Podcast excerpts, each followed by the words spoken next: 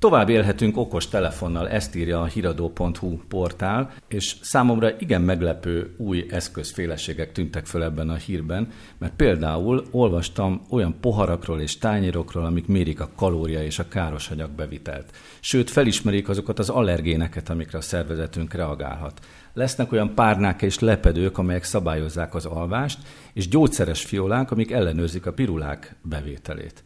Ez lesz vajon a jövőnk, hogy az összes eszköz, ami körülvesz bennünket, okossá válik a gyógyszerfiolától kezdve a poharakig? Abszolút ez a trend most, az a testen viselhető mindenféle ilyen mérőeszközök és ruhákba berakva, meg órába, meg mindenhol, ez abszolút ez a trend. De ha jól értem, ezek már nem is a testen viselés tűzték ki célul, hiszen az eszköz maga, ami az, mondjuk az asztalon van, a pohár meg a tányér, azt már nem visszük magunkkal, és mégis azt figyeli, hogy egészségesen táplálkozunk-e, vagy egészségesen élünk-e.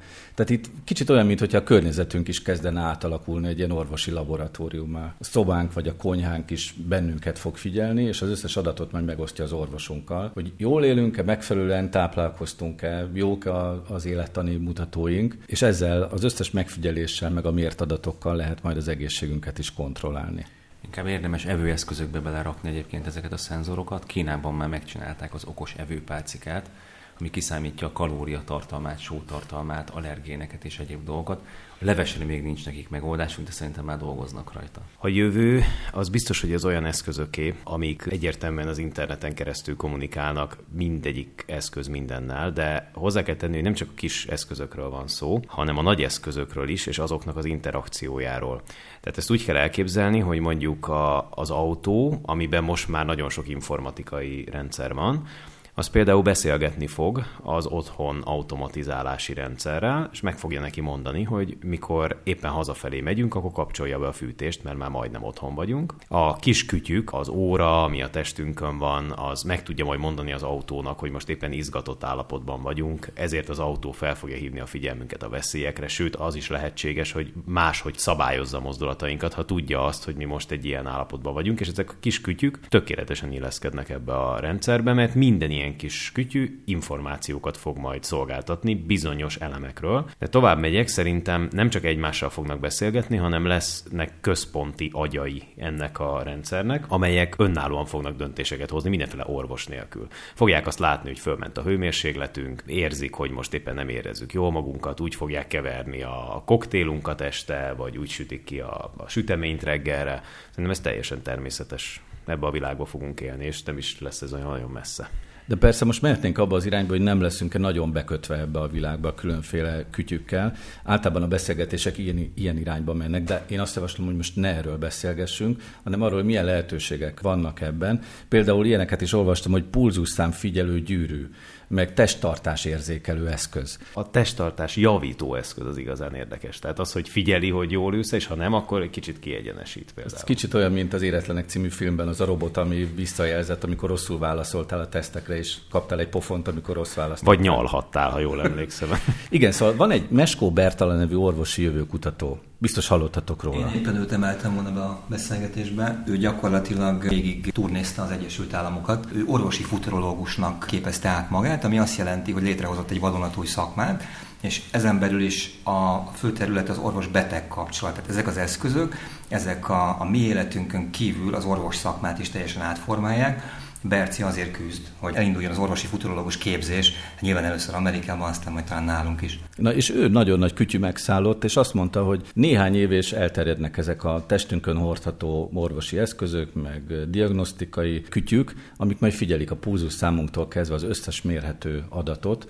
Ő már most is egyébként így él, tehát otthon egy naplóban rögzíti az összes ilyen élettani adatát, és ez alapján figyeli, hát ugye ő maga is orvos. Több mint tíz éve. És így figyeli saját magát. Szóval azért ez eléggé furcsa jövő felé vezet bennünket. Az a kérdésem, hogy ez mitől furcsa? Ma már szinte egyetlen egy telefonszámot nem tudunk fejből felmondani, vagy legalábbis azok a szerencsések, akiknek jó a számmemóriája, igen, de a legtöbben nem. Például én kettőre emlékszek abból a körülbelül ezer darab telefonszámból, ami a telefonkönyvemben van a telefonomon, és még sorolhatnám az összes ilyen dolgot. Élén azzal, hogy a minap kellett valamit írnom, mert a postán valamit kézzel kellett kitölteni, és fizikai fájdalmat éreztem, komolyan mondom, mert, mert sőt, az andúnak a hiányát például az azonnal megtapasztaltam, illetve nem értettem, hogy miért nem tudok copy paste valamit rendesen kitölteni. Háromszor kellett ugyanazt beírnom valahova. Szerintem most, már most is ebben a világban élünk. Az, hogy bizonyos dolgokat még nem informatizáltunk eléggé, vagy nem gépiesítettünk, ez csak időkérdése. Ez teljesen természetes. A testünkre épített különböző informatikai eszközök később majd a testünk be fognak épülni, ami egy teljesen természetes folyamat. Most hallottam valamelyik nap, hogy most már készítettek olyan kiborg szövetet, aminek bizonyos elemei informatikai elemek, bizonyos elemei pedig biológiai elemek, mondjuk egy szív szövet és mondjuk egy egyéb szövet közötti információ átvitelt, azt informatikai eszköz csinálta.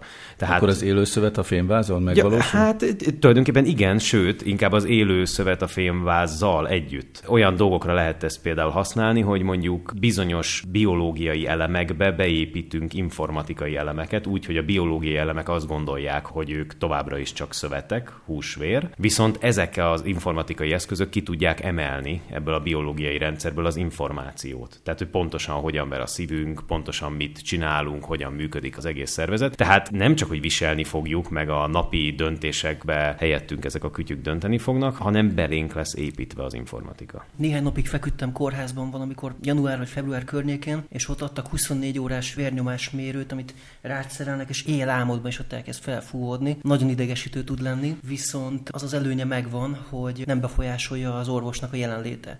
Ugye nagyon sokszor az a probléma, hogy bemész az orvoshoz, hogy akkor most vérnyomásmérés, és akkor izgalmatban fölmegy a vérnyomásod. A fehér köpen szindrómának nevezik ezt egyébként. És ezt mondjuk így el lehet kerülni, viszont ezek az éjszakai fölébredések, amikor ott felfúvódik, hát az Ezt nem irigyeljük, Dani. Az borzasztó. Mondtad, hogy ne arról az oldaláról közelítsük meg, hogy az ember ezt akarni fogja-e, hogy tényleg így működjön a világ, és egy ilyen örök gyerekkorban érezze magát, mert állandóan rászólnak, hogy húzd ki magad, meg most kicsit figyelj oda a nyugi, mert felment a pulzusszámod. Ugyanakkor viszont Arturnak igaza van ebben, hogy tíz évvel ezelőtt az embereknek az is riasztó volt, hogy mindig elérhetőek telefonon, a nap minden percében látszanak, és ma már ez nem hogy természetes, hanem azt hiszem, hogy az emberek jelentős része ehhez olyan szinten hozzászokott, hogy már az lenne a furcsa, ha nem így lenne, és az a riasztó, hogyha akár 10 percig mondjuk nem vagyunk online. Summa summarum, az Ericsson Consumer Lab friss jelentése szerint ezeknek az élettani adatoknak a digitális figyelése a várható élettartamunkat akár két évvel is megnövelheti. Bemutatom az Asztal Társaságot, Pintér Robert információs társadalomkutató, akivel a televíziózási szokások változásairól fogunk majd most beszélgetni. Jó szurkolást! Mellette ül Kuruc Imre, az NRC kutatásigazgatója, a piackutatás újdonságairól, avagy milyen kérdőívet használnak okostelefonon. Sziasztok! Keleti Artúr IT biztonsági szakember, az ITBN főszervezője, az NSA és a Cisco közti macskaeger harcról fog majd beszélni, és hogy miképpen lehet eldugni a technológiát a titkos szolgálat elől. Üdvözlök mindenkit! Justin Viktor innovátor, adatmentés analóg módon, mert nem mindig a digitalizálás a komoly teljesítmény, azaz mi a helyzet az UVATER fotóival. Üdvözlöm a kedves hallgatókat! És Szalai Dániel újságíró a tavasszal aktuális applikációkról beszél majd. A randizás segítő appok. Vajon jobb-e a Tindernél a Happen? Üdvözlök mindenkit! Én pedig Szilágy Árpád vagyok, a Magyar Rádió ZRT programszerkesztője, és a műsorainkat természetesen a webcast.hu oldalon lehet meghallgatni. Mindent elmondtam ezzel kapcsolatban, Dani, vagy mit felejtettem igen, ki? Webcast.hu, ott lehet elérni egészen tavaly december elejéig az összes műsort, sőt, még a még korábbiakból is néhányat. Így van, a múzeumban készített adások is például fönt vannak továbbra is elérhetőek. És akkor javaslom, hogy folytassuk a műsort a Dragon György emlékrovattal, hírek következnek röviden. Először a kultúra területéről egy mozifilmről számol be nekünk Justin Viktor. A pac hogy kerül a moziba? Májusban kerül a mozikba Chris Columbus rendezésében a Pixels című animációs film, Erről azt érdekes tudni, hogy 2010-ben készült az Ötletadó, szintén Pixels című film Patrick Jean rendezésében, ami szintén egy animációs film volt, és New Yorkot teljesen elpusztították benne a 80-as évek arcade játék főhősei, mint például Donkey Kong, Pac-Man, Bomberman és a Bricks játék. Most ennek egyfajta remake a mozi változat, melyben ezeket a 80-as évek arcade retro játékoknak a képeit, a jeleit egy idegen civilizáció fogja a világűrben, és visszaküldi az anyagiasult arcade szörnyeket, amik természetszerűleg neki látnak New York elpusztításának. Az én tippem az, hogy a mozi változatban ez nem fog sikerülni. Szalai Dániel következik egy másik hírrel.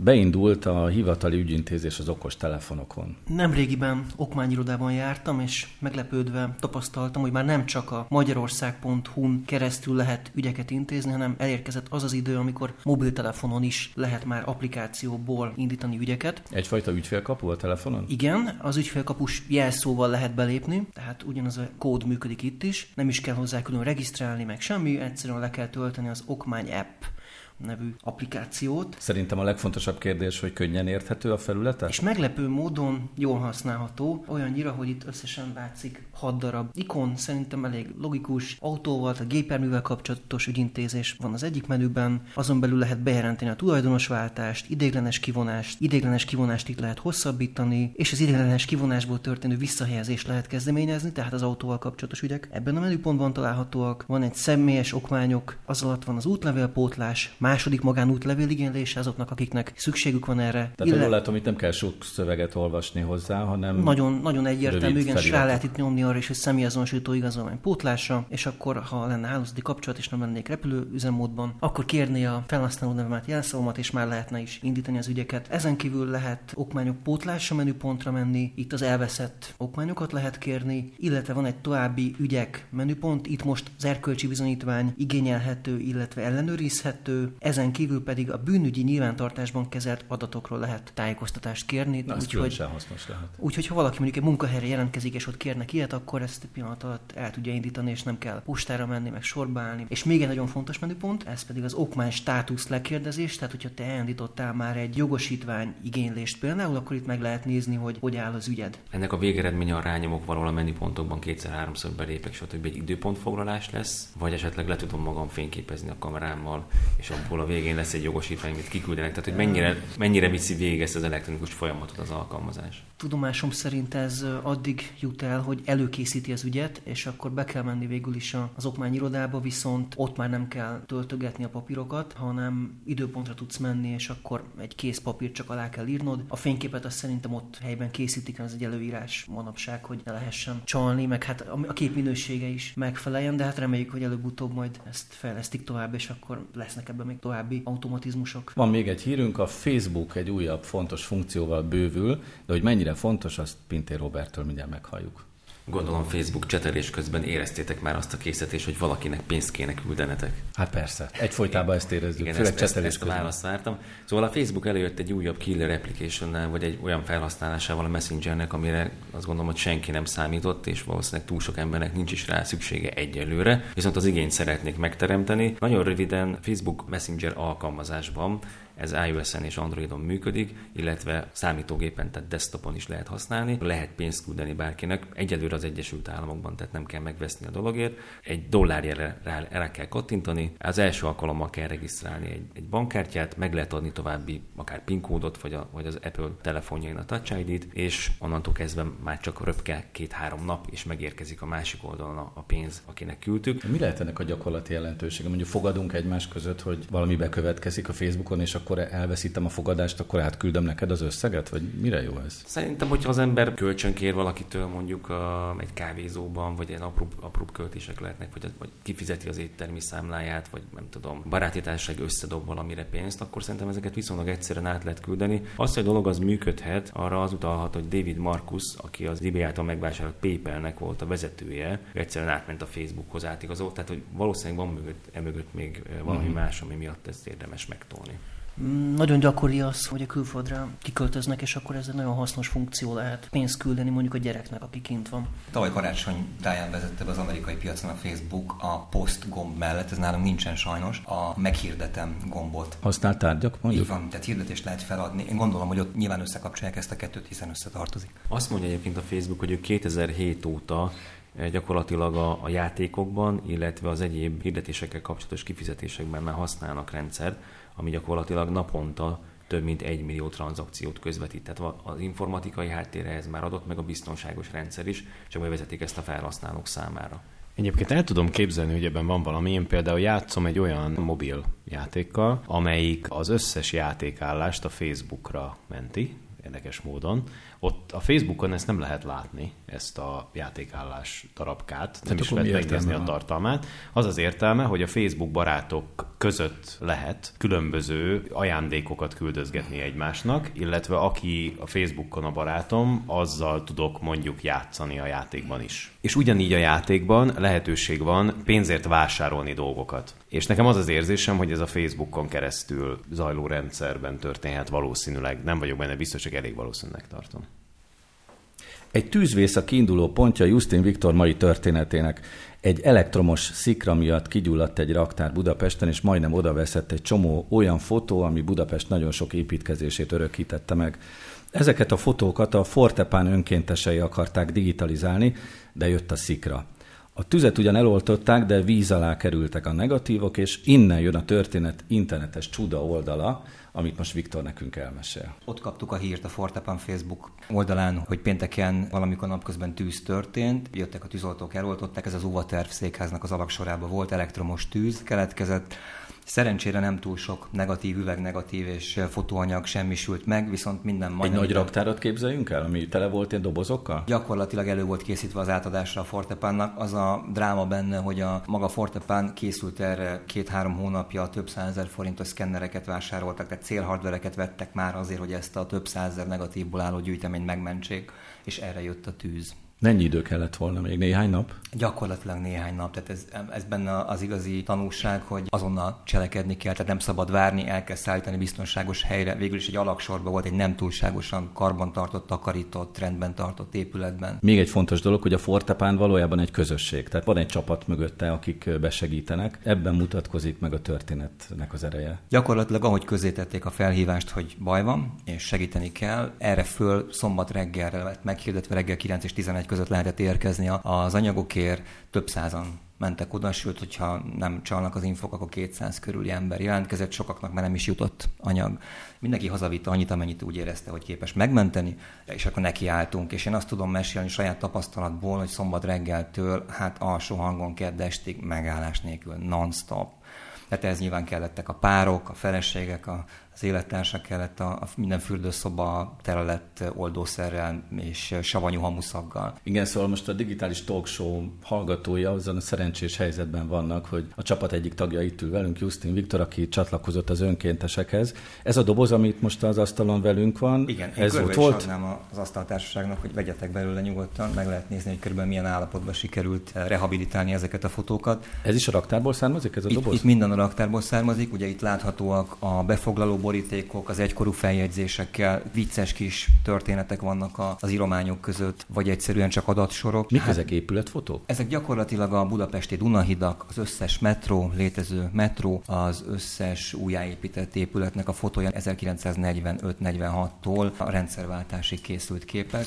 Abszolút pótolhatatlan és egyedi képanyag. A módszer mi volt? Tehát ugye itt egy analóg adatmentésről van szó, azért is érdekes számunkra, hogy nem digitális információkat kellett menteni, hanem egy igazi vérbeli analóg jelhordozót kellett az enyészettől megmenteni. Sikerült tökéletesen, vagy azért itt károsodásról is szó van? Sajnos abszolút nem. Nagyjából 20-30 százalék károsodott. Én azt gondolom, hogy talán, ha minden igaz, 10 alá sikerült szorítani a teljesen megsemmisült képeknek a számát, és hát borzasztóan érdekes egy digitális hobbifotós a személyemben találkozás az analóg világgal. Én gyerekkoromban laboráltam édesapámmal, ez most egy picit úgy visszajött. Hát olyan is volt, hogy a áztató vízben úszkáló fekete nyálkát, ami egy fénykép volt, vissza kellett játszani, úgymond, vissza kellett csalni a hordozó lemezre, és azon kisimítani az épületet, és ezt meg lehetett csinálni, tehát az ujjaddal, a mutató ujjaddal, meg a hüvelyk ujjaddal retusáltál, photoshopoltál, ha úgy tetszik. Ezzel nem károsodik teljesen az a fotó? Tehát ez helyreállítható még?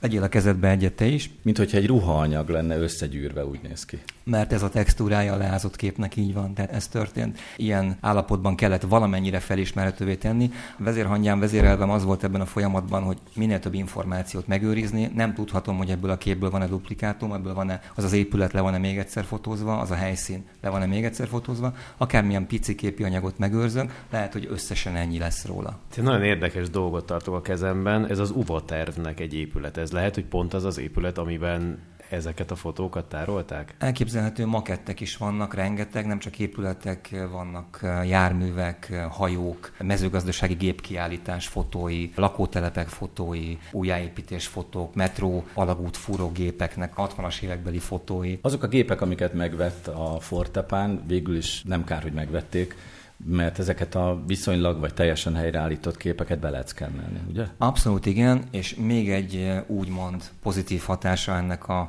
borzasztó történetnek, hogy eh, felszíre került elég sok információ. Például kiderült, hogy van egy UVA-terv igazgató, volt igazgató, aki a fotók egy nagy részének a duplikátumát hazavitte és az otthonában őrzi. Ez ennek a kapcsán jött elő.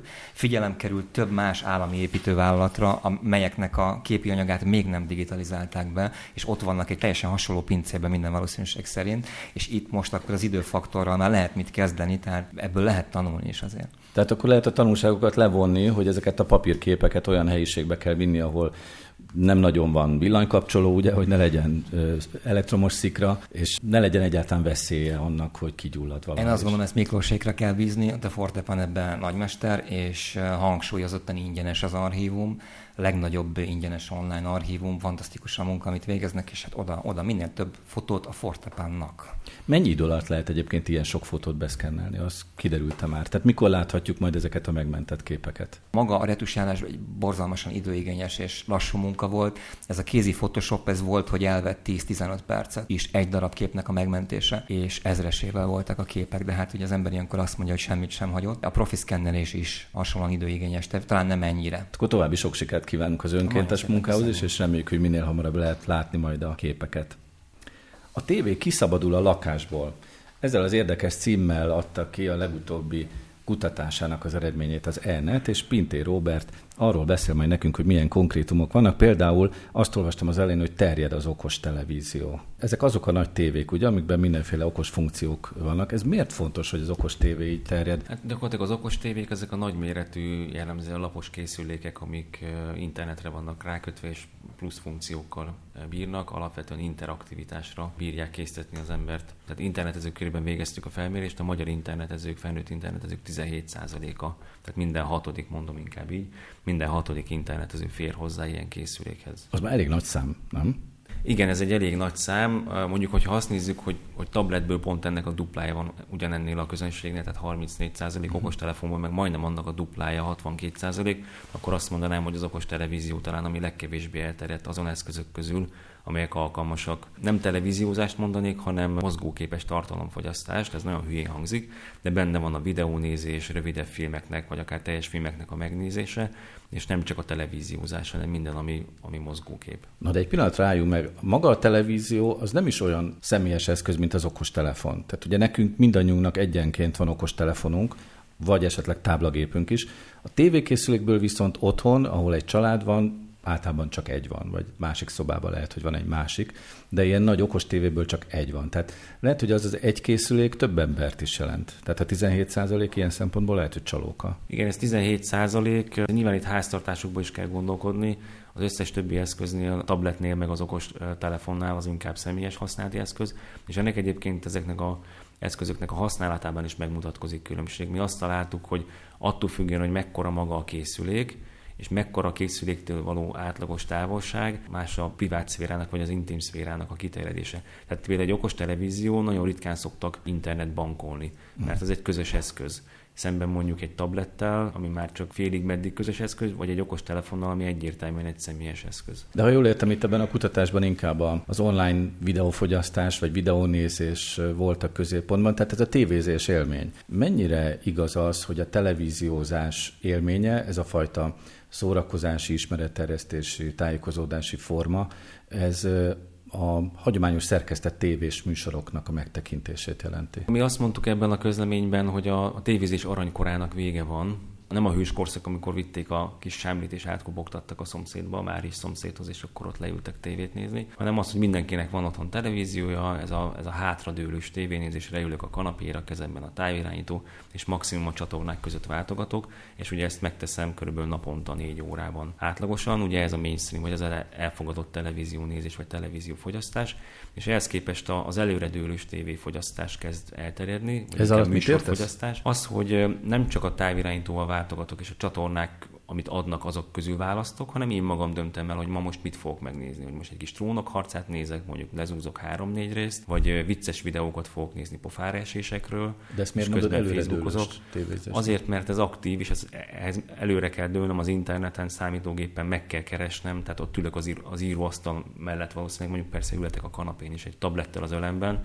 Ez egy másik történet, amikor multiscreen, tehát hogy nézem a tévét, de nem nézem a tévét, mert az okos telefon a kezemben van, csak felnézek, tehát ilyen háttértévézés megy. Ez az előredőlős tévénézés, vagy műsorfogyasztás, az egyre erősebbé válik. Ugye a felmérésünk szerint streaming vagy videó megosztó oldalakról felnőtt internetezőknek a 42%-a szerez be filmet, és fácserélő oldalakat, tehát torrentet 39% használ rendszeresen, és mind a kettőt pedig 19%. Ezt mondjuk, ha kiszámoljuk, akkor az azt jelenti, hogy torrent esetében közel 2 millió olyan ember van ma Magyarországon, aki bizonyos rendszerességgel szokott torrentről filmeket letölteni. Ugye ez már nem egy elhanyagolható mennyiségű uh-huh. ember vagy néző. Az a cím az anyagotoknak, hogy a tévé kiszabadul a lakásból, és nekem rögtön azok a középiskolás korú fiatalok jutottak eszembe, akiket a buszon meg a metrón lehet látni, ott ülnek az okos telefonjukkal, és videót néznek a kis kijelzőn, vagy éppen a táblagépnek a kijelzőjén. Ez is ez a bizonyos előredőlős televíziózás, vagy ez valami más kategóriába tartozik? Én a kettő közé sorolnám, mert azért tekintve a mobil internetnek az elterjedtségét, meg az árait, nem hiszem, hogy mobil interneten éppen akkor ott aktuálisan választják ki, amit néznek, leszámítva pár apró kivételt, hanem előre eldöntik, hogy mit tesznek rá a telefonra. Például egy androidos készülékre nagyon egyszerű az SD kártyájára rárakni valamilyen filmet, akár egy teljes évadot, és amikor az embernek van mondjuk metrózás közben egy fél órája, vagy, egy, vagy utazás közben egy fél óra, három óra, egyrészt azt teljesen nyugodtan végig tud nézni, de ugye ez egy tervezett műsornézés, és nem annyira tévénézés, hiszen nem szerkesztett tévéműsort nézek egy televízió csatornán, hanem egy általam letöltött tartalmat, tehát reklám nyilván nem fogja megszakítani, de teljesen más modellben működik, mint egy hagyományos tévézés. De az is igaz ugyanakkor, hogy a telekom szolgáltatóknak köszönhetően már az is Magyarországon is elérhető viszonylag jutányos áron, hogy televízió csatornát nézzek mobil interneten keresztül, tehát az élő adást nézzem meg. Tehát jól értem akkor, hogy a televíziózás élménye az minden, szinte minden szempontból változóban van. Változik az eszköz, amivel nézem a tévéműsort, vagy azt az online videóadást. Változik az eszköz, és változik a helyszín is, meg esetleg az élethelyzet, amiben én nézem, hogy régen a családdal együtt nézték a tévét, most már egyre inkább ez egy személyes műfajú valami, attól függ, hogy éppen hol és mire van lehetőség. Igen, miközben csináltuk ezt a kutatási közleményt a kollégákkal, az, arról beszélgettünk, hogy tulajdonképpen amiket most említett, ezek mind egymás mellett élnek. Tehát az a leszámítva a Máris szomszédhoz átmegyek a Sámlival, mert nyilván nekem már van otthon tévém, de ott ülök a tévé előtt, és be van kapcsolva egész nap, és én még internet közelébe sem mentem, mert nem tudok internetezni. Tehát ez a fajta tévéfogyasztás, az együtt él azzal, amikor okos telefonon keresztül az én saját kívánságomra ez a video on demand televíziós szolgáltatás kvázi igénybe veszek. Ugye Magyarországon is például elérhető a Google Play, ahol teljes mozifilmeket lehet megnézni, zárójeles megjegyzés, nemrégiben 12 forintért árulták véletlenül ezeket a filmeket, nekem is van 30 darab letöltve, szépen apránként megnézegetem őket angol felirattal, tök érdekes. És ez, ez a másik véglet, és ez, ez, ez az egész világ a maga katyvaszával az egyszerre él, és felhasználóktól függ, hogy ő hány dimenzióban van benne ezek közül, hogy csak ebben a nagyon klasszikus tévénézésben, vagy esetleg ebben az okos telefonos, tabletes, előredőlős, hátradőlős, több képernyőn nézős, megosztós világban is. Vagyis akkor a televíziósoknak kell felkötni a felkötni valót, a tévéműsorok készítésével igazodniuk kell ehhez a fajta megváltozó tévénézési szokásrendszerhez, ez a sokszínűséghez, eszközökben, helyszínekben, és egyáltalán abban, hogy milyen hosszú ideig néznek például a tévéműsorokat, az is egy lényeges kérdés lehet. Igen, a mai magyarországi tévécsinálók szerintem, ha, ha nagy számokat nézik, ugye azt látják, hogy négy órát néz egy átlag magyar tévét, és gyakorlatilag 90%-ban, vagy több mint 90%-ban a televízión keresztül nézi meg, tehát azt mondják, hogy a nagy számok alapján ennyi légy nem téved, hát ez jó, tehát ennek így, enne, ezzel nincsen probléma, de szépen repedeznek föl gyakorlatilag, és több irányból repedeznek föl ennek a rendszernek a, a szálai. Az a kérdés igazán, hogy mikor kapcsolnak, vagy mikor, tehát át tudnak-e nyergelni. Ugye láttuk ezt a zeneiparban, láttuk a filmiparban, hogyan tudja fejtetőre állítani ezt, és ugye a Netflix is kopogtat Magyarországon. Ez nagyon gyorsan meg fog tudni változni jövőben. Amit említettetek, ez a változás, ez a televíziók programjában, működési struktúrájában, hogy még mindig nem indult meg, legalábbis én, én ezt látom.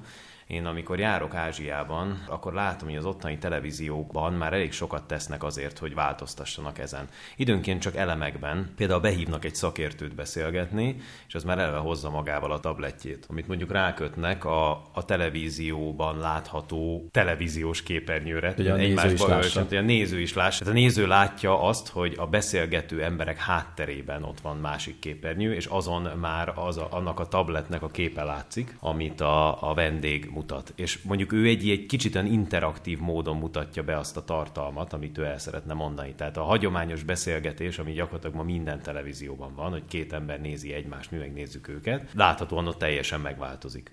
Ez egyik dolog, ami eszembe jutott. A másik, hogy egy kis vitát szeretnék provokálni, de lehet, hogy nem lesz vita, nem tudom.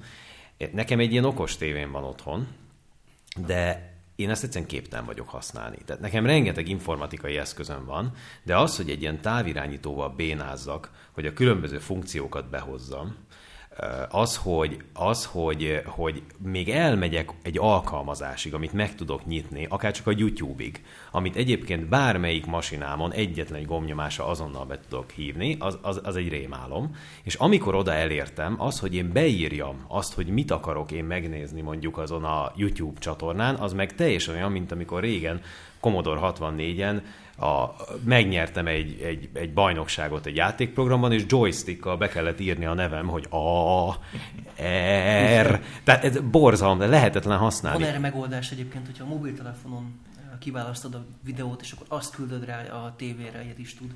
Igen, csak innentől, innentől kezdve azért az okos tévé, az már, értem, hogy okos, mert tud beszélgetni okosan az én táblagépemmel, de innentől kezdve ez tulajdonképpen csak egy megjelenítő eszköz, uh-huh. és nem önmagában okos, sőt, még rá se kell kötnöm az internetre, mert az internet a, a táblagépemből jön, és csak egy kiegészítő diszpléként van jelen a, a televízió. Egyébként csak még egy mondat, hogy ha valaki egyszer már próbált Google Maps-et például egy okos televízión nézni, na az, ahhoz még külön egy, egy gratulálok, ez egy nagyon nagy élmény, érdemes kipróbálni egyébként. Egyetlen lábjegyzet, hogy beletrafáltatok, mert a felmérésük szerint akinek van okos tévéje, az a más eszközről történő saját médiatartalmak megtekintését jelölte meg, mint leggyakrabban használt. Ez egy display egy plusz képernyő, a legnagyobb képernyő a családban, fényképet tudok rajta nézni, elindítok egy videót, átküldöm rá. De azért ez, ez még, mégiscsak más ahhoz képest, hogy leülök a tévé elé, benyomom és váltogatok a csatornák között. Mondok a kontrört, a öcsémnek a hat éves kislánya, Izabella. Gond nélkül és lazán játszik a tableten, és az applikációk, a játékokkal és az okos tévé saját játékkínálatával. Az egyik nagy koreai jártó játékkínálatából simán válogat. A másik, ez egy érdekes anakronizmus, két éve magyar nagy hálózatos média bemutatónál ültem, ott abszolút motto volt a don't get up, tehát hogy előre dőlni, kivinni a tévéből, ehhez képest a szlogenjük az ugyanaz, tehát ne kelj fel, maradj ott, előre dőlünk, hátra dőlünk, de csak üljünk a seggünkön, és nekem sehol menni. Van még egy megoldása az Artur féle problémára, ez pedig egy külső billentyűzet, amit rá lehet tenni egy egy tévére, anyukám ezzel próbálkozott, de egyébként nem használja. Tehát le van téve a billentyűzet, és ott porosodik. Nekem is van egy ilyen külső billentyűzetem, fantasztikus, akkor is használhatatlan. Tehát, ne, tehát szerintem okos tévékben ez egy nagyon jó dolog, szerintem inkább azért van az okos tévében az okosság, hogy rá lehessen tenni a dobozra azt a mérhetetlen mennyiségű logót, meg mindent, hogy az emberek megvegyék, hogy ebben YouTube is van, meg minden egyéb, de én még nem láttam olyan embert a környezetemben, aki ezt nagyon aktívan használta volna. Nyilván a vezérlésnek a leegyszerűsítése azért az javíthatja ezt az élményt, tehát azért nyilván a hangvezérlés, vagy adott esetben az, hogy a testmozgásunkkal tudjuk irányítani a tévét, és akkor ez már egy tényleg okos tévé lesz, az valószínűleg növeli majd a népszerűségét, és akkor inkább előfordul az, hogy tényleg a, azt használjuk, vagy úgy használjuk, ahogyan azt kell, és nem valójában egy, egy nagy képernyő kell. Jó, azért én azt szívesen megnézném, ahogy te eltáncolod azt, hogy a Google Maps mutassa meg neked, hogy a 22. kerület Adi Endre út 32 A negyedik emeleti Street View fordulj meg. Tehát ez, e, ezt azért végignézném. A picik, ezt. a felnövekvő generáció elfogja, azok imádni fogják, figyeld meg a gyerekek. Igen, azt el tudom hinni, hogy ha elmondod neki a tévének, az, az lehet, hogy figyelj tévé, szeretném a Google Maps-ben megkeresni a 22. kerület stb. címet, és az megmutatja, az rendben van. Látjuk azért ez már most már tud működni okostelefonokban, tehát azért, ha nem is tökéletesen, de ez azért, azért, azért, azért ez, ez, ez egy... Miért akarod te már úgy a tévéden? Tehát a tévéd nem fog beférni az autódba, ha elég nagy. Ez igaz, de én ezt valahogy úgy képzelem el, hogy ülök a tévé előtt, kíváncsi vagyok rá, hogy hova kell elmennem, nincsen most hirtelen előttem semmelyik eszközöm se, vagy nem akarom, hogy Hogy lehet, hogy semmelyik eszközöd nincs előtt? Hát jó, van mellettem van éppen töltőm, vagy valami, és nézem a tévét, azt mondom, hogy kedves tévé, mutasd meg nekem. Egyébként annyi előnye van, azért, azért, e, tehát, hogy azért adok egy kis kreditet is a dolognak, hogy ilyen nagy méretben látni például mondjuk egy Google Maps-et, vagy egy YouTube videót, az egy jóval nagyobb élmény. Sokkal több részletet lát az ember, tehát én értem azt, hogy ennek van értelme, csak a, a magát, a, a használhatóságát azt challenge kicsit, hogy ez nem tökéletes. Hála Istennek nem vagy reprezentatív, ellentétben a kutatásunkkal. Sajnos a Don't Get Up nagy, túlságosan is működik, tehát szeretünk nem felkelni, hanem ott maradni szerintem. Azt már megszokhattuk, hogy weboldalakon időnként megjelennek különféle kutató cégek kérdőívei. Az újítások azonban itt nem érnek véget, mert az online piac kutatásnak új irányai is vannak. Erről beszélgetünk most Kuru Imrével, aki nemrégiben a médiapiac konferencián elő is adott. Ebben a témában, vagy egészen másról beszélt? Hát alapvetően hogy a médiapiac konferenciának volt egy szekciója, ami az innováció és kutatás címet viselte, ha jól emlékszem, és hát ez nem kifejezetten csak az online kutatásról szólt, hanem úgy általában, hogy milyen innovációk vannak a kutatásban. Egyáltalán van-e innováció? Volt olyan résztvevő egyébként ügyfél oldalról, aki azt mondta, hogy már önmagában az innovációról beszélni nagyon nem innovatív dolog, mert hogy erről mindig csak beszélünk, ezt csinálni kéne. Ezzel nem értek azért egyet, hogy nem kell róla beszélni, meg arról sem, hogy nem csináljuk. Azt gondolom, hogy azért a kutatásban is nagyon sok innovatív dolog van. Önmagában az online kutatás is egy innovatív dolog volt néhány éve. Mi most végeztünk egy felmérést az ügyfelek körében, meg a kutatók körében kiderült, hogy az online kutatás ma már egyáltalán nem innovatív, helyette vannak viszont olyan megoldások, olyan módszerek, olyan technikai újítások, amelyek valóban innovatívnak számítanak. Hogy megelőlegezek egy konkrétumot is, ha jól tudom, itt az okos telefonok bevonása például egy nagyon ígéretes irány lehet a piackutatásban. Na de milyen lehet okos telefonon mondjuk egy kérdőívet elkészíteni? Hát eh, ez egy jó kérdés. Nem véletlen, hogy eh, miközben ugye azért azt látjuk, hogy az okos telefonok már most már Magyarországon is, ha nem is mindenkinek ott vannak a zsebében, de nagyon sok embernek ott vannak a zsebében, gyakorlatilag a mindennapjainknak a használati eszközévé vált aközben valahogy a piackutatók nem tudnak vele mit kezdeni. Tehát valóban az okos telefonok még e területre olyan nagyon nem tudtak beépülni. Most nem arra gondolok, hogy okos telefonon keresztül hívnak fel és kérdezik meg a véleményedet dolgokról, hanem hogy ténylegesen az okos telefon okosságát kihasználva válaszolsz mondjuk kérdőívekre, akár úgy, hogy megnyitod a weben és az okos telefonon keresztül kitöltöd, vagy mondjuk egy applikáció, egy alkalmazás segítségével töltesz ki egy kérdőívet. De itt valami hasonlóról van szó, mint amit Dani mutatott az okmányappal, hogy van ugye a magyarország.hu portálon rengeteg leírással, meg rengeteg szöveggel körülírnak mindenféle ügyet, de az okostelefonos megoldásban leegyszerűsítve találunk meg mindenféle fő funkciót. Egy piackutató kérdőívnél okostelefonon ugye csak nagyon rövid szövegekkel lehet játszani, és maga talán a kérdőív is rövid kell, hogy legyen. Nem lehet 20 kérdés, hanem csak 5. Így van. Hagyományosan a piackutatásban azért nagyon gyakoriak a 40-45 perces kérdőívek is. De ugye személyes megkérdezésnél akár egy óránál tovább is tarthat egy megkérdezés. Ha már úgyis beengedtük a kérdezőbiztost, akkor nem fogjuk elzavarni 5 fél óra után. Az online kérdőíveknél már, már neccesebb a történet, ott már azért látjuk, hogy 40-45 perc nem tud annyira jól működni, el se kezdik az emberek, ha tudják, hogy ilyen hosszú, és simán ott hagyják 20 perc után, ha úgy érzik, hogy ez nekik elég volt. A mobilon ez 10-15 perc lehet maximum.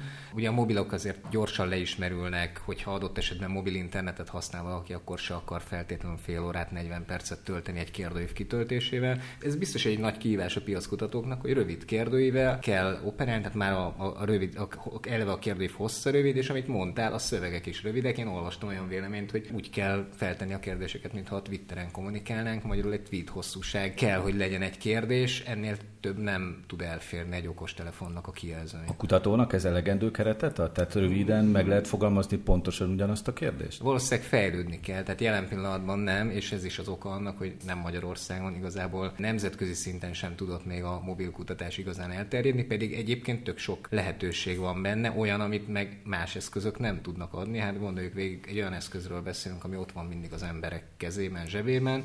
Egyrészt sokkal könnyebb elérni az embereket általa, mint asztali PC-n vagy laptopon keresztül.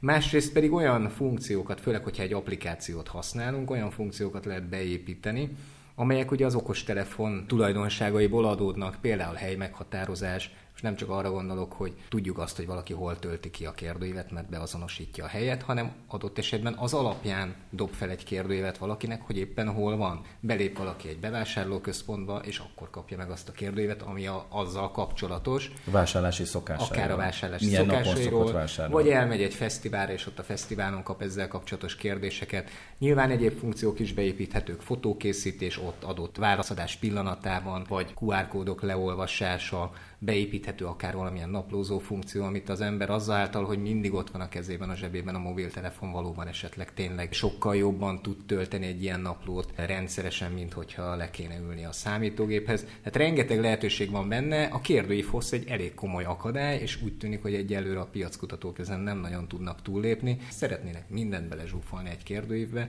akkor is, hogyha adott esetben ezáltal kevesebb ember válaszol a kérdőívekre, vagy hogyha rosszabb minőségi adatok születnek, amiatt, mert az emberek már unják a kérdést. Szerinted mikor jelenik meg a kérdőív az okostelefonon? Létezik már egyébként, itt ül mellettem tanult kollégám, a Robesz, ők is ezen dolgoznak, de a mi online kérdőívünk is tulajdonképpen kitölthetők már okos telefonon, nem egy applikáción keresztül, de a weben keresztül, és van is egy pár százalék, mindig azt látjuk, akik, akik okos telefonon keresztül töltik ki. Nyilván inkább a rövidebb kérdőívek esetében fordul ez elő, nem a hosszabbaknál, de nyilván ez még nem az a szituáció, amikor ténylegesen a mobilra optimalizálva és kifejezetten a mobil tulajdonosokra célozva juttatunk el kérdőíveket. Két éve fejlesztünk egy alkalmazást, Androidra megjelenik kb. néhány héten belül, és mindazokat, amiket elmondott az Imret, mindent tud. Tehát QR kód beolvasás, hely meghatározás, hardware elemekkel, lehet benne naplózni, lehet benne 35 perces kérdőívet is létrehozni, de teljesen felesleges lehet benne egy perces kutatásokat csinálni egy-egy kérdéssel, és gyakorlatilag amit egy teljes kérdéves rendszer tud,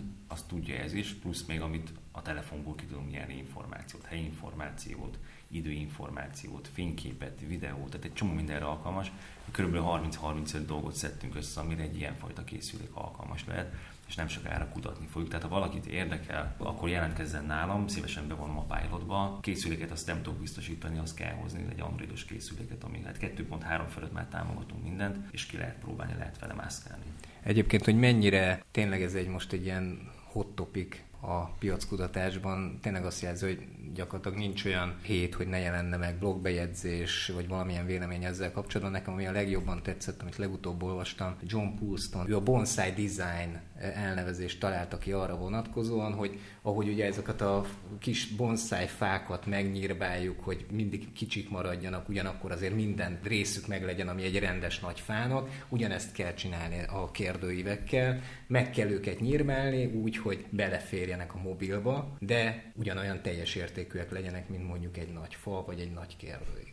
Lépjünk tovább egy következő alkalmazásra, ami a tavaszi időszakhoz talán a legjobb választás lehet olyan alkalmazásról beszél nekünk Szalai Dániel, ami a randizáshoz segít bennünket. Hát nálam érdekes tapasztalatok voltak annak kapcsán, hogy elkezdtem először PC-s, hagyományos ilyen webes randi oldalakat használni. Nem és, volt sikeres? És az látszott, hogy nagyon sok olyan ember ír, aki egyébként lehet, hogy szimpatikus lenne, de hát az ország másik felében volt, ah. és hát én elég sokat utazom, de azért a Nyíregyháza, Gárdony, Budapest tengely azért az már egy kicsit durva lett volna. Tehát, hogy a helyfüggő szolgáltatásokról akarok beszélni. Ugye először kijött ez a Tinder nevű nevű program, ami nagyon nagy siker lett, és abban is van egy ilyen helyfüggő funkció, és ezt figyelembe veszi, hogy te mit adsz meg, hogy hány kilométeres körzeten belülről ajánljon embereket. Viszont már ezen is túllépett a piac. Én valamikor október környékén láttam először, és rögtön fel is tettem a Happen nevű, tehát H-A-P-P-N nevű Benne van az app szó, ugye a közepén? Igen, igen. Azért vicces. És egyúttal utal arra, hogy valami megtörtént. Valami megtörtént, igen. Tovább megy még a, a Tindernek a location-based, tehát ezen a helyfüggő funkcióján is, mert mert itt olyan embereket ajánl a számodra, akikkel az utcán kereszteztétek egymást. Tehát mondjuk a Vörösmarty téren te is és ő is áthaladtatok, és feltételezhetően akár napon belül többször is elmegy arra, tehát figyeli az ő mozgását, és nem csak a megadott város alapján mutatja meg, hanem ténylegesen ahol elhaladtál. És a városon belül most már nagyon sok találatot hoz ki, egyébként csinos hölgyeket, úgyhogy ajánlom itt az urak számára. Azon gondolkodtam, érintett. hogy az jó, hogyha neked a rendszer ajánl akár a Vörös Marti téren, mondjuk Vörös hajót, aki pont ugyanazon az útvonalon járkál, ahol te, és eddig nem láttad meg? Nem lehet, hogy egyébként meg kellene látnod azt a vörös hajót magadtól is? Azt gondolom, hogy igen, viszont napszakon belül lehetnek eltérések. Tehát lehet, hogy te mondjuk reggel jártál arra, ő meg mondjuk délután jár arra, és akkor nem találkoztatok, úgyhogy... Tehát akkor saját magadat kell úgy programozni, hogy ha az a vörös hajó délután jön, akkor te is arra járkálj el délután. Igen, illetve hát nyilván rá lehet írni, tehát rá lehet csetelni, és hogyha te is szimpatikus vagy az ő számára, akkor egy kis szívecskét nyom, és akkor párba kerültök, és tudtok egymásnak írni, és aztán utána találkoztok. Akár ott a Vörös téren, akár máshol. És ez az alkalmazás, ez segít abban, hogy amikor találkoztok, akkor így meg is találjátok egymást, mert én, én úgy tudom, hogy azért ez szokott probléma lenni az ilyen társkereső pillanatokban, ugye amikor virtuális térből kilép az ember a valóságosba, ott nem minden egészen úgy néz ki, vagy úgy történik, mint ahogy ezt elképzeli. Hát ugye itt is látszik fénykép a, a partnerről, illetve a cseten, amit megbeszéltek, nyilván akkor oda célszerű menni, amit megbeszéltek, és nem máshova. Illetve van erre is applikáció, egy külön megoldás, ahol látod a megjelölt partnert, hogy éppen hol tartózkodik. Egyébként azt gondolom, hogy van hasonló alkalmazás is, tehát én a Badút ismerem, nem tudom, hogy az, az is eléggé hasonló, ehhez is van ilyen hely meghatározás, ajánl mindenféle. Nekem a társkereső oldalakra annak ellenére, hogy egyébként én is használtam, volt, hogy sikeresen volt, hogy kevésbé sikeresen, de azért egy működő dolognak tartom. Nekem mindig eszembe jut az a társkereső oldal, amelyen előfizetni, egy lehetett fizetni bizonyos időszakokra, egy hónapra, három hónapra, egy évre, és akkor tudom, addig teljes jogú tag voltam, mert egyébként bizonyos dolgokat nem lehetett eh, megcsinálni az oldalon, és volt olyan előfizetési lehetőség, hogy élethosszig. És ezen gondolkodtam, hogy ez milyen üzenet egy társkereső oldaltól, hogy én előfizetek arra, hogy egész életemben társat fogok keresni. Ez egy életmód. Igen, tehát hogy, hogy nem biztos, hogy ez akkor a siker. Ez az örök tavasz életmódja. Dani, és eredményről be tudsz számolni? Majd szólok, hogyha jöttek valamilyen esküvőre, vagy valahova. Hogyan lehet megtalálni ezt az applikációt benne? Nagyon egyszerűen az Android áruházban, tehát a Google Play áruházban csak be kell írni, hogy Happen. Most, hogy ezt végig gondoltam, ez azért is érdekes, mert az ilyen beszélgetésekben azért el tudom képzelni, hogy nem mindig könnyű megtalálni a közös elemet. Induló és, témaként és is ez egy, ez egy érdekes igen, közös elem, hogy jaj, te is arra szoktál járni, és, és ott egyébként mit szoktál csinálni, meg jaj, te is annál a pékségnél veszed a igen. kenyeret reggelent. Ez, ez egy érdekes dolog lehet, tényleg ez lehet, hogy jól összekapcsolja az embereket. Az utolsó témánkban egy kicsit vissza kell tekintenünk a tavalyi évre. Az amerikai Cisco ugyanis nagyon furmányos módszert talált ki az NSA kicselezésére, megnehezíti ugyanis a titkos szolgálatok dolgát a saját vásárlói megfigyelésében.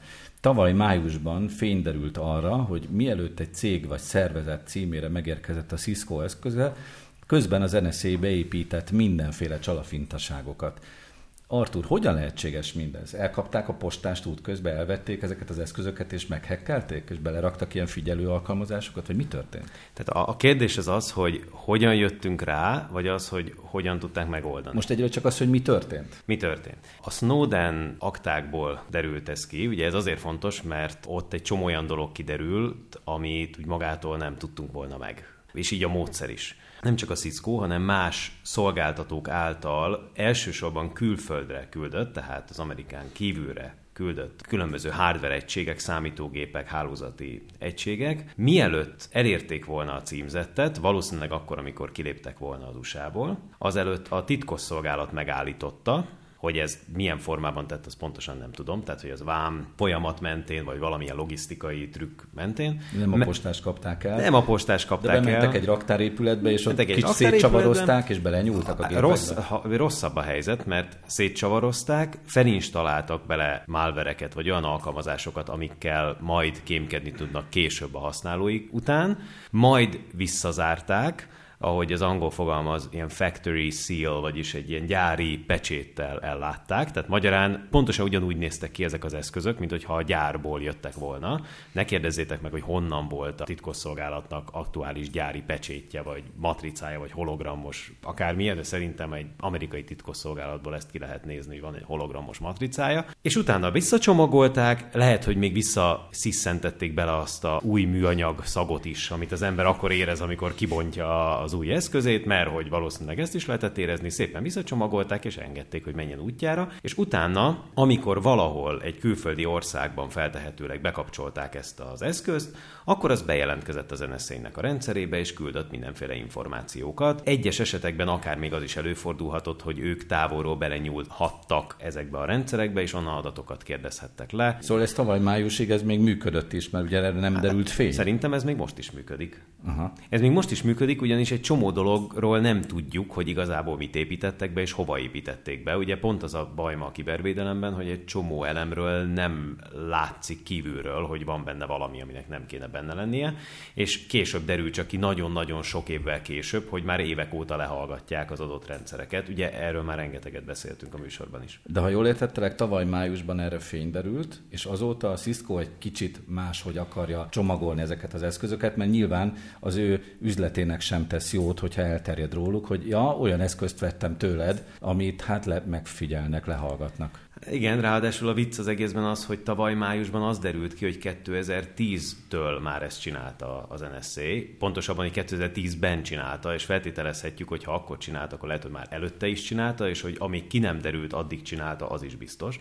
Tehát én szerintem legalább egy ilyen 4-5 éve ez már biztosan megy, de lehet, hogy akár 10 is. Igen, a Cisco azt találta ki, hogy ne gyanúsíthassák meg azzal, hogy esetleg ő ebben még ráadásul közre is működik, ezért olyan vevőinek, akik ezt igénylik, vagy akinél ez kifejezetten fontos, mert mondjuk nemzetbiztonsági szempontból például szállít mondjuk egy másik állam informatikai rendszerébe, ezeket az eszközöket, ezeket nem a vevőhöz juttatja el, hanem valamilyen ilyen dummy-szerű címre postázza, tehát egy, egy áll valakihez jutnak el az eszközök. Kovács Jánoshoz. Bárkihez az adott országban, mondjuk lehet, hogy Magyarországban éppen Kovács Jánoshoz, a 22. kerület Adi Endre utca 32 áll 4. emeletére, és oda elmegy Okos tévén nézi természetesen. Okos tévén nézi. Igen, oda megérkeznek ezek az eszközök, megjön érte egyszer csak az illető, és átveszi őket. Gyakorlatilag dupla csavar van benne. Az első csavar az, az eredeti hírhez kapcsolódik, még a, a tavaly leleplezett turpisságokhoz, hogy az amerikaiak üvöltve tiltakoztak az ellen, hogy a kínaiak, ugye a Huawei-jel pontosan ugyanezt csinálják. Tehát, hogy az nem létezik, hogy én Huawei eszközöket beteszek majd az amerikai rendszerekbe, mondták az amerikai döntéshozók, hogy aztán itt a kínaiak majd kémkedjenek, és közben kiderül, hogy az amerikaiak pontosan ugyanezt csinálják a saját eszközeikkel, pontosan ugyanúgy kémkednek mások iránt. Ugye a másik poén az az, hogy egy amerikai nagyvállalat vállaltan, kinyilatkoztatva, tehát nem, nem is akárki, hanem John Stewart mondta a biztonsági főnöke a, a Cisco-nak, felvállaltan becsapja a saját országának a titkosszolgálatát. Azt is megmondja, hogy hogyan fogja csinálni. Tehát azért itt egy csomó olyan mérföldkőz érkeztünk, ahogy így haladunk erről az időben, ami azért számomra egy kicsit meglepő, én például azt nem gondoltam volna, hogy az Amerikai Egyesült Államok titkosszolgálatát a legnagyobb amerikai hardware gyártó fogja majd átverni, azt meg végképp nem, hogy ezt még publikálják is a, a sajtóban, hogy ezt így fogják majd csinálni. Mindezt azért teszik, mert ez egy globális vállalat, és szükségük van a bevételekre, tehát nem engedhetik meg maguknak, hogy csak az amerikai piacról éljenek. Ráadásul, ha jól értettelek, van egy olyan csavar is, hogy egyébként a Cisco amerikai állami cégeknek is szállít, mint mondjuk a NASA ilyen eszközöket, és hogyha az NSA pont ezt akarja megfigyelni, akkor furcsa, hogy egy állami titkosszolgálat figyelné meg az állami ügynökséget, és a kettő között van egy magáncég. Hát igen, ez egy érdekes kérdés. Ugye az amerikaiak ugye azért csalódtak nagyot a saját titkosszolgálatukban, mert kiderült, hogy amerikaiakat is megfigyelnek. Erre idáig az volt a mondás, hogy ilyen nem létezik, mert mi ugye nem figyelünk meg honpolgárokat, csak a külföldieket figyeljük meg. Hát bűnözőket azért megfigyelünk. Hát igen, de utána jött az a mondás, hogy mi a terrorizmus ellen hmm. vagyunk, és hát ugye lehet most már sajnos